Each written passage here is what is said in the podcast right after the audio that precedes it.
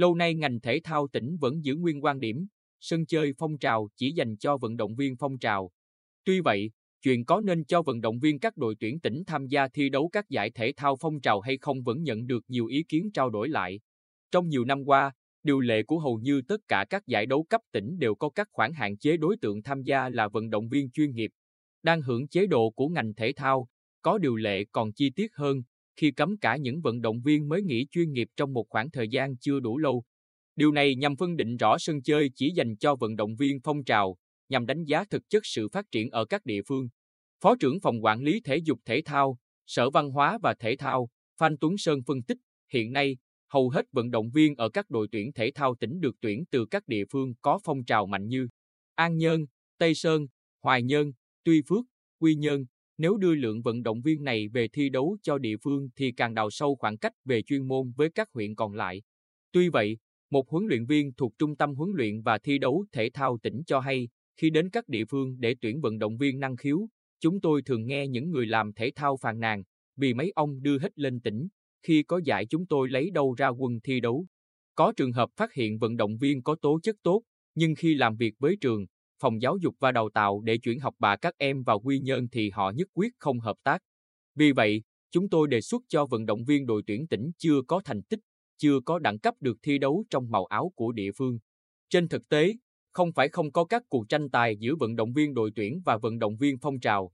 Điển hình là tại các chương trình đêm võ đài Bình Định, nhiều vận động viên đội tuyển võ cổ truyền Bình Định đã về thi đấu cho các võ đường.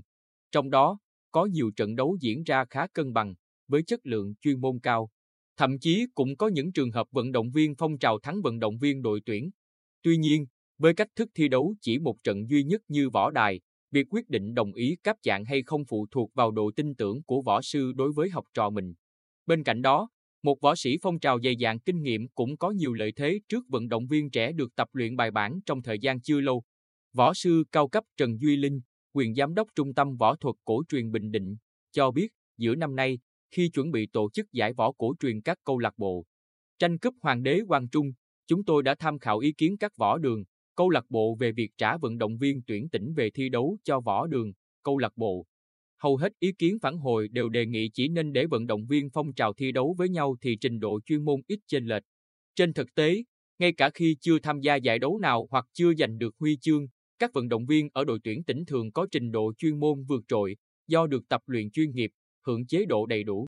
Vì vậy, khi ban hành điều lệ chúng tôi chỉ dành sân chơi này cho vận động viên thuộc các võ đường, phòng tập,